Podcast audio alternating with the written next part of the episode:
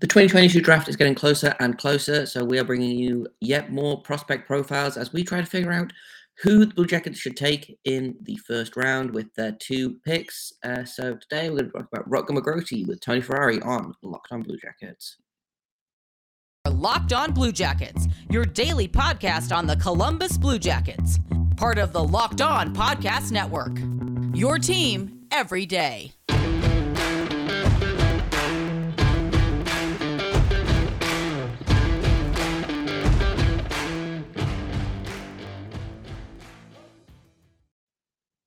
Hello and welcome to Locked On Blue Jackets, part of the Locked On Podcast Network, your team every day. I am, as always, your host, Jay Foster, here to bring you, uh, well, normally the stories and trials and tribulations of the, your favorite team and mine, the Columbus Blue Jackets. But today we're going to talk about a potential future Blue Jacket. Before we get started, I want to thank everyone for making this your first listen of the day.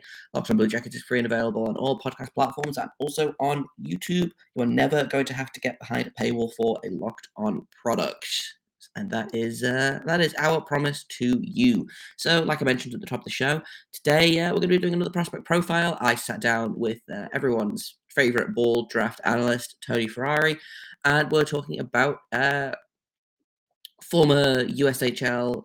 Soon to be University of Michigan player, uh, Rutger. So uh, I'm just going to get right into it. So the draft lottery has happened the draft is uh, man like a month away at this point, which seems way sooner than uh, than it should be. I thought let's uh, have a friend of the show, very very smart prospect man, uh, Terry Ferrari, back on the show, and we're gonna do another another couple of prospect profiles for you guys. So uh, I guess first off, thanks for uh, thanks for coming back and talking to me about uh, things I know nothing about. Anytime, buddy. I'm always happy to come back on. So uh, I thought today we would talk uh, first off with about.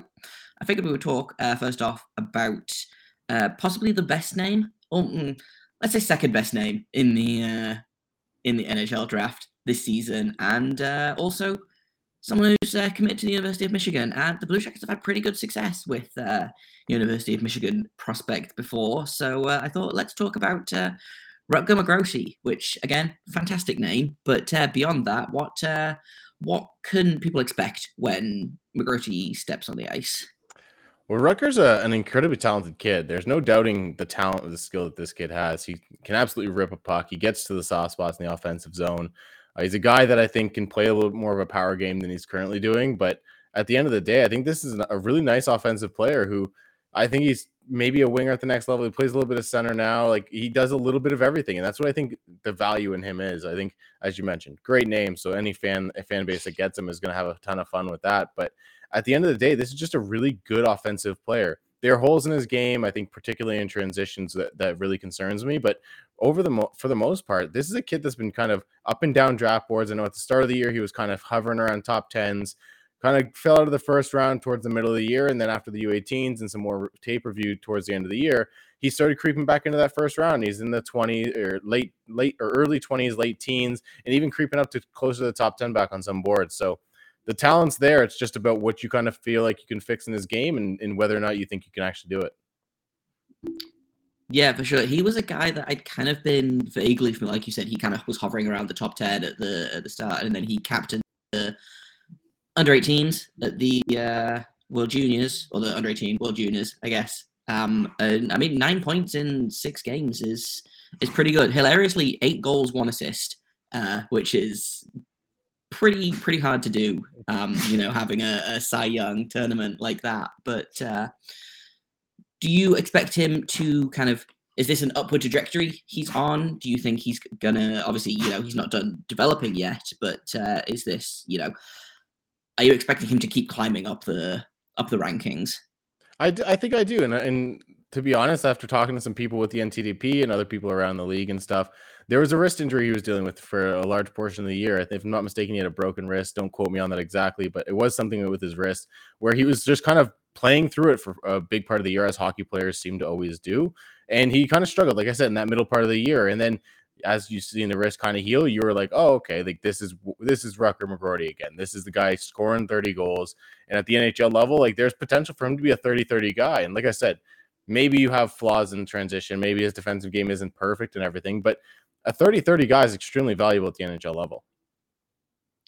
Yeah, exactly. And I think last time we spoke about um I remember who we were talking about last time exactly, but we talked a little bit about, you know, players at the end, you know, first round players, I think a lot of people are like, oh, these guys have to be studs. If they are not the best player on this team, then it's a waste of a pick. And he feels very much like a player that's a legit first round guy that's, like you say, 30 30.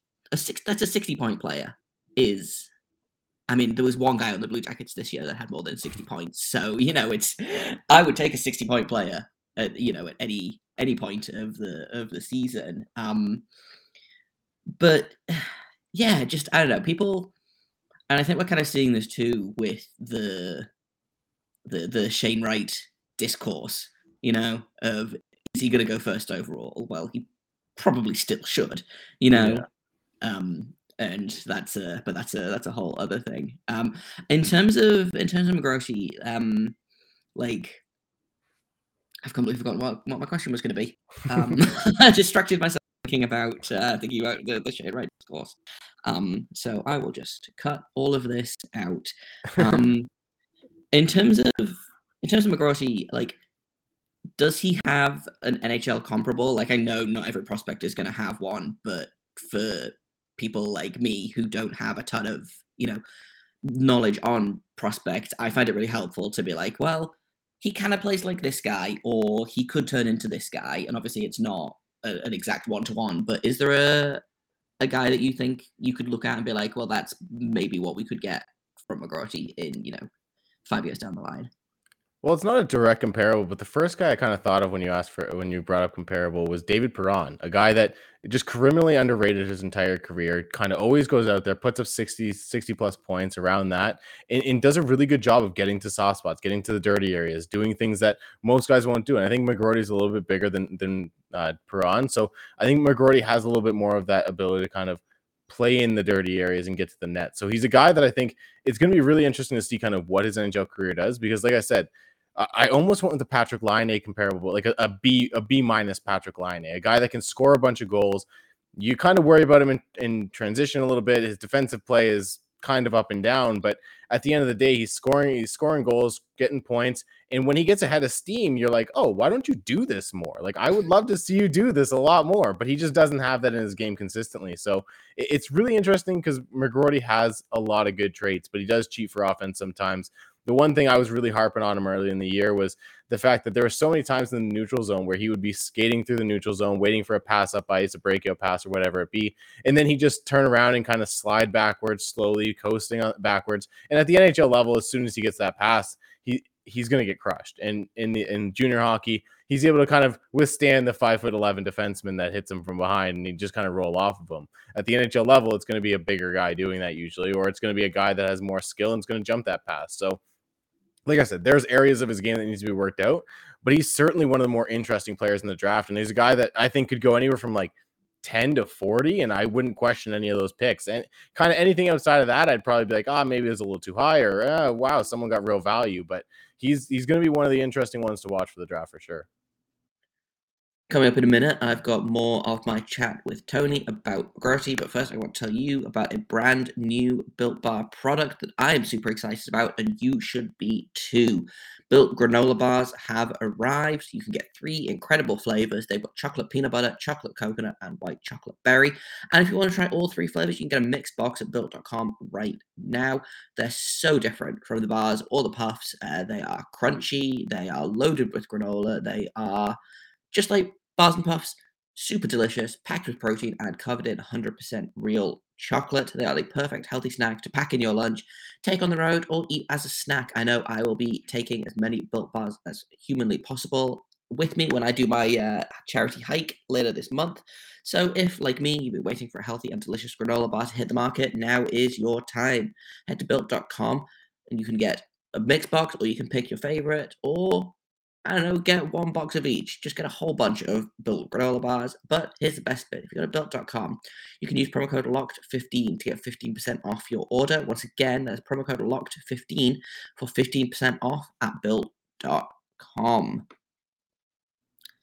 Yeah, I was just looking before um kind of before we jumped on. I was the elite prospects obviously has all of the like the ranking, and I was like, oh okay, so he's literally anywhere from I think FC Hockey has him ranked twelfth, uh, and then elite prospects themselves have him ranked forty. Like that's a huge, that is a huge margin. Like that feels even Yeah. for you know that weird soft spot in the draft where I feel like you know twenty to forty is kind of a you know because guys could go you know I wouldn't be surprised if a guy went twentieth versus fortieth.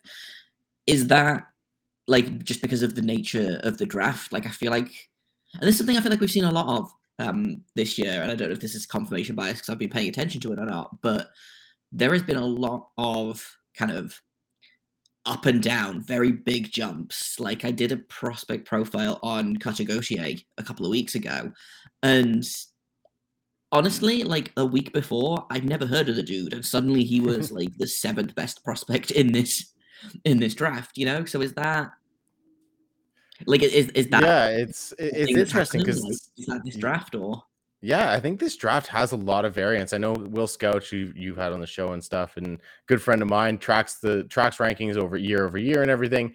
And the, he the, this year there's a whole standard deviation more of variance on on every player in this draft. It seems it, it's incredible to see how much variance there is, and it, it's really interesting because you look at a guy like Gleb Trikozov as a Russian prospect of the MHL, and uh, I was doing my right starting my write up from my own personal rankings uh, the other day, and I noted in in the write up that there's so much variance. And I used him as an example because on draft boards he's anywhere between 8 and 69 on a lot of boards and it's like oh okay like that's a 60 70 point drop like 60 point gap between spots and it's like that's pretty common this year you're getting guys between 12 and 40 you're getting guys between 10 and 10 and 60 it's it's really interesting to kind of see how much variance there is and i think this year is going to be an excellent example of we're going to get to see which nhl teams value what traits because if you go for a guy like Gleb Trikozov, you're willing to bet on that upside. You're willing to bet on that skill, that passing ability, and stuff like that. Whereas you go with a guy like Cutter Gauthier or, or even Rutger McGroarty, and you're like, all right, we kind of know what he's going to be at the NHL level. So let's just get the guy that we know is going to play.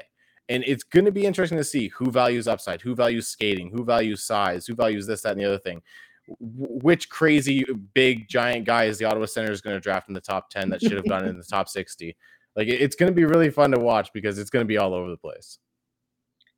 Yeah, it's always um I feel like there's always one, maybe two teams that just completely go off the rails in the top 15 of the draft every year, you know? Um and yeah, I think the the Senators did that last year uh, with obviously Tyler Boucher. To you know, we're not going to comment on the pick itself, but it was very out of the blue. And I think even to an extent, uh, the Red Wings did it at 15 with Yep. um, drafting Cossa over Wallstedt or Wallstadt. Yep. Um, you know, and so it is just super interesting to me, a person who has functionally no horse in this race beyond the Blue Jackets take, to kind of look and see. You can tell this this team likes this, this team likes, likes this, um, which I guess kind of brings me to the you know the the natural segue of that is, do you think Rutger McGroarty is a fit on the Blue Jackets?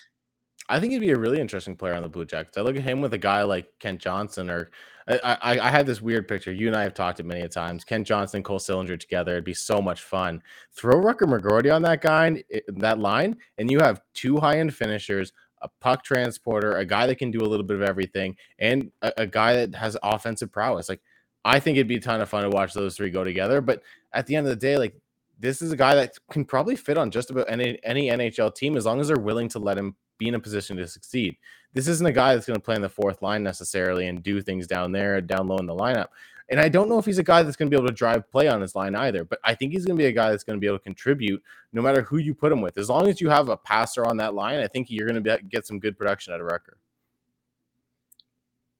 Yeah, he's he's a really intriguing choice. I don't know that he's gonna fit exactly where the blue obviously the Blue Jackets pick sixth and twelfth. So I'm not sure unless they, you know, I mean, Jan Kekalainen is gonna do what he wants regardless Yeah. of what any other team thinks, you know. And I feel he might be one. I think he. I feel I, I am kind of remiss in in talking smack about the Senators and the Red Wings when Jan Kekalainen clearly has a draft board that is very, very different to everyone else, and he is not going to be peer pressured into picking anyone but the guys he wants. Um, Yeah. So you know we might we might see McGroarty at, at 12th from uh, from from Kekalainen. But uh, let's. I want to go back and talk a little bit about the kind of the.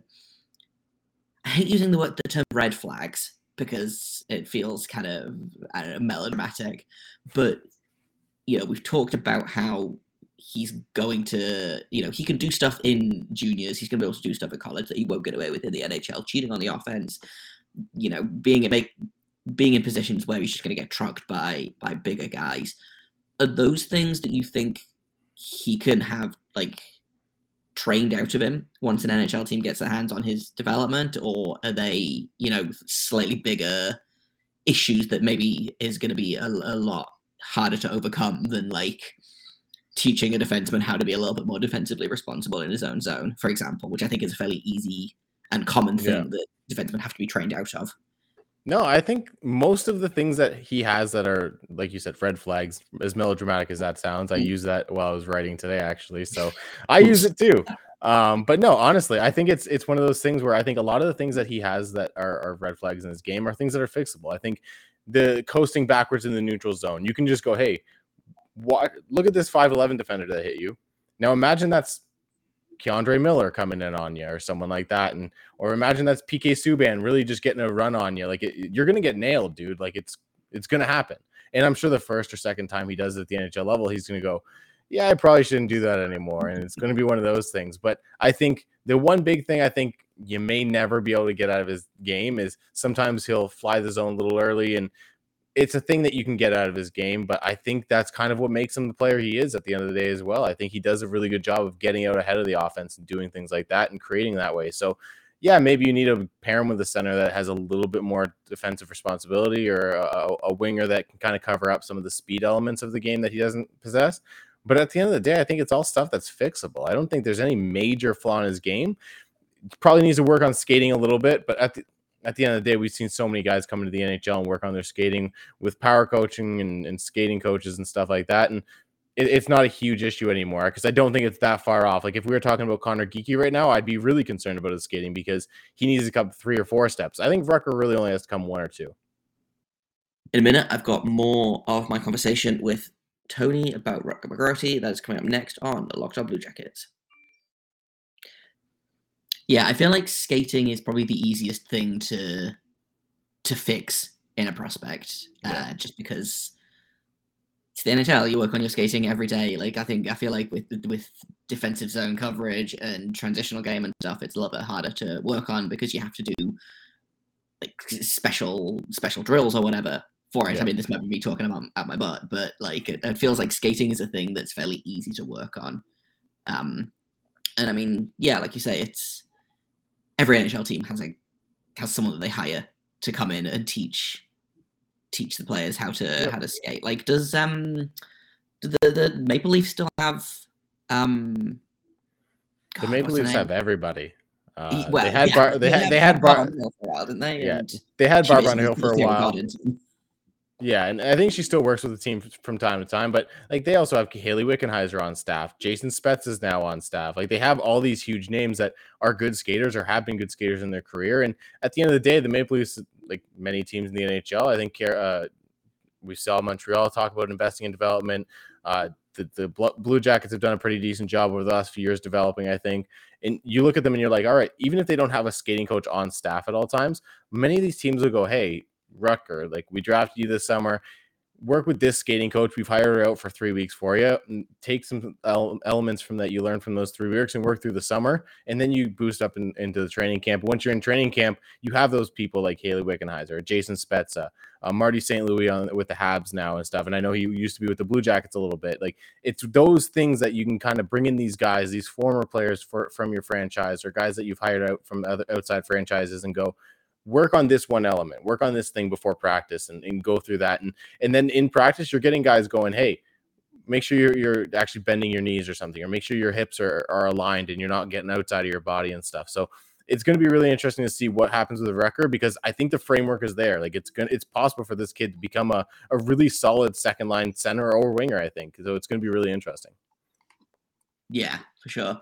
Um, let's finish off, obviously we, we talked about this a little bit off mic actually, but Blue Jackets picking sixth overall. Who do you think they will pick, and who do you think they should pick? Because I feel like those two those are two very different questions. I think it's going to be interesting because as we talked about before the uh, before uh, off mic and everything, there's a ton of guys that I think are probably solidified at least in the top four. So you have a kind of a wild card at five, but I think Shane Wright, Logan Cooley, David Jiricek, and Juraj Slafkovsky are probably going to be gone. I think Simon Nemec maybe goes in there. Frank Nazar, Cutter Gauthier could be a, a, surprise one in there. Like there's a, a bunch of guys that could go. Uh, if I'm the if I'm the Blue Jackets, though, I'm looking at a guy like Matthew Savoie. I take a chance on him. Clearly, they're not afraid of high skill guys that have some fl- some worry in their game because they took Kent Johnson last year. I think you look at other guys around the league that that they've they've done that with, and they the Blue Jackets like skill. Like it's a pretty obvious fact at this point. So I think a guy like Matthew Savoie could be really interesting. Frank Nazar could be really interesting. And the guy I really love is is Brad Lambert. I would love to see Brad Lambert on the Blue Jackets. Uh, Kekalainen's a Finn. I know that doesn't necessarily mean he's going to go and draft the Finnish kid, but this kid's upside is so unreal. I think still he's number five on my board, which is high. Very, I think the only person that has him higher is probably Will Scouch. But at the end of the day, you look at the skill set of this kid, and you're like, he played on a really crappy team that had no one around him to help, and he was still creating plays out of nothing at times. And the scoring wasn't there necessarily, but the raw skill is there, the raw tools.